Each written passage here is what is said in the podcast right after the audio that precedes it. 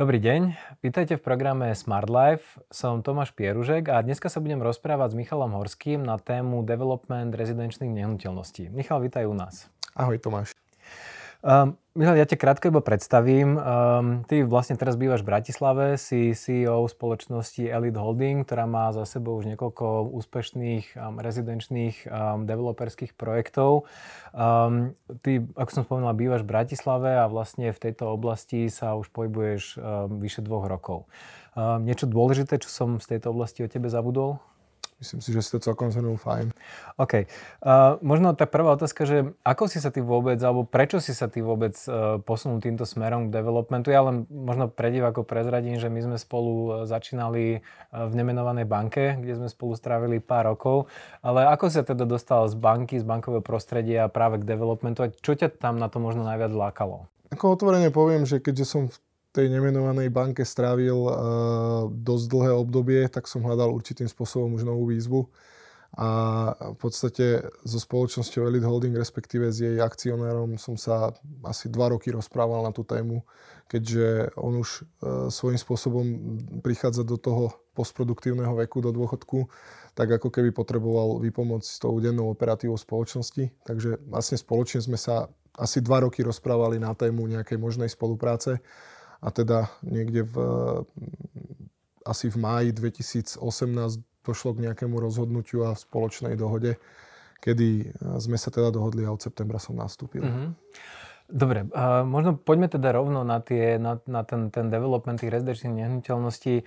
Ja nie častokrát, ale občas dostávam ponuku od ľudí typu uh, mám vyhliadnutý pozemok v Bratislave, uh, banka mi schváli nejaké financovanie, spravíme nejaký projekt za milión, postavíme tam 10-15 bytov, celé to zdevelopujeme a zisk si rozdelíme. Tomáš, ideš do toho so mnou. Tuto kvázi otázku alebo tú ponuku dostávam. Uh, ja sa snažím vysvetliť, že uh, počkaj, ale to asi není úplne také ľahké. Aký je tvoj pohľad na to? Uh, ono to veľmi jednoducho znie, to asi s tebou súhlasím. Na druhej strane uh, to obnáša strašne veľa práce. Ako ja som reálne po presedlaní z toho bankového sektoru do developmentu reálne v praxi tých projektov už niekoľko zažil, uh, pretože zistiť, alebo teda vedieť ako keby ten training on the job, ako to funguje, eh, je naozaj jedine v tej praxi možné. To znamená, z tohto hľadiska za mňa poviem, že jednoducho to znie, ale také jednoduché to nie je. Čiže ak to mám trošku rozvinúť a pomenovať ako keby tie možno jednotlivé hm, fázy alebo, alebo tie procesy, ktoré tomu všetkému hm, predchádzajú, tak eh, ako určite to je len o pozemku a hurá, poďme do toho, ideme stavať, zajtra kopeme. Časovo je to relatívne, za mňa poviem, že dosť e, náročný proces. Um, nedá sa povedať, že či taký e, projekt, ktorý je do 1 milióna, alebo je to projekt do 50 miliónov, sa dá za konkrétne takúto lehotu, alebo teda za takúto obdobie vybaviť, alebo spraviť a začať ho realizovať, prípadne rozpredávať už na konci dňa. Zároveň je tam, ako som povedal, niekoľko krokov, ktoré, treba, ktoré tomu predchádzajú, kým vôbec sa rozhodnem, že do takého developerského zámeru ja vlastne sa pustím, uh-huh. alebo pustí sa naša spoločnosť. Môžeme tie kroky len tak v skratke prejsť, aby ľudia vedeli, že čo to vlastne obnáša od začiatku až po koniec, že čo sú taká tá postupnosť tých krokov? Dobre, tak skúsim sa odraziť od toho, že máme vyhliadnutý pozemok. Čiže máme lokalitu, ktorú ale v prvom rade treba zanalizovať. Tá úvodná analýza sa určite týka, otvorene poviem, analýzy územného plánu. To znamená to, čo nám tam vlastne územný plán dovoluje postaviť. Uh-huh. To je úplne, úplný základ. Hej. Dá sa dneska tá analýza vykonávať dvoma spôsobmi. Buď požiadam príslušné, e, príslušný stavebný úrad, respektíve referát územného plánovania o vydanie tzv. územno-plánovacej informácie. Skratke sa to volá, že UPI, UPI kde Myslím si, že lehoty sú nastavené na cirka 30 dní, ktoré majú tie úrady na to, aby odpovedali v súlade s územným plánom, čo je možné v danej lokalite, na danej parcele uh-huh. alebo danom liste vlastníctva postaviť. To je taká tá zložitejšia, e, teda dlhšie trvajúca, e, trvajúca e, analýza. Samozrejme, tí skúsenejší developeri dneska si dokážu ten územný plán zanalizovať sami. Ad 1 je k dispozícii na každom územnom plánovacom referáte každej obce, mestskej časti alebo mesta.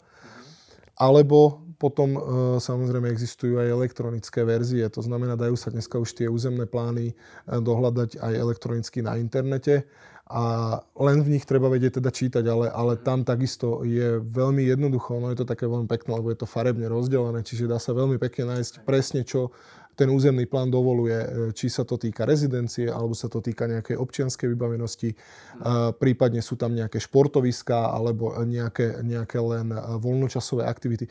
Čiže ono ten územný plán presne mi povie. Ďalšia, ďalšou z vecí, ktorá mm, v tom územnom pláne je ako informácia, sú e, napríklad koeficienty zelenie, sú to indexy podlažných plôch, sú to napríklad koeficienty zastávanosti, čo sú údaje, ktoré územný plán dovoluje v určitých pomeroch stavať. Uh-huh. Takže ten, uh, lebo toto ma vždy zaujímavé, že v tom územnom pláne vlastne uh, ja sa dočítam, že na tomto pozemku môžem postaviť maximálne 3 poschodia, maximálne, ja neviem, toľko, takéto percento toho pozemku môžem zastavať, to, toľko to tam musí byť zelene. Uh, a, a ako je to povedzme ešte s takým, že, že či tam musí byť, či tam musím postaviť koľko podzemných e, parkovísk alebo parkovacích miest a zeleně. Je toto v tom územnom pláne alebo to je úplne niekde inde? To sú, to sú samozrejme tiež čísla, ktoré sú jasne dané. E, treba ešte povedať jednu základnú, e, jednu, jedno základné pravidlo, ktoré určuje priamo zákon. E, dneska sa hovorí, že vlastne pri každom developerskom projekte musíš mať 30 občianskej vybavenosti. Uh-huh. V jednoduchosti, aby, aby si si to vedel predstaviť, predstaviť, alebo aby si to vlastne človek vedel vo všeobecnosti predstaviť. To je ten nový developerský projekt, ktorý nejakým spôsobom má dole tie nebytové priestory. Uh-huh. Tak to je presne tých 30%. Aha, okay. Čiže e, na jednej strane pre nás ako pre developerov je to niečo, čo je e, bohužiaľ ťažšie predajné, lebo tých priestorov vzniká e, fixne povedané vždycky 30% a tým pádom sa to ťažšie predáva. Samozrejme, ten nebytový priestor má aj e, nižšiu e, výnosovú hodnotu ako byt. E, zároveň na druhej strane Uh, ako ja chápem tomu, tomu, tomu nariadeniu, alebo teda tomu zákonu, ktorý toto ustanovuje, že teda by tie územia nemali byť ako keby len čisto obývané a bez nejakej služby občianskej vybavenosti a niečo tomu rozumiem, ale skôr si myslím, že by bolo vhodné, a to je môj subjektívny názor, by bolo vhodné toto nejakým spôsobom inak regulovať. Mm-hmm.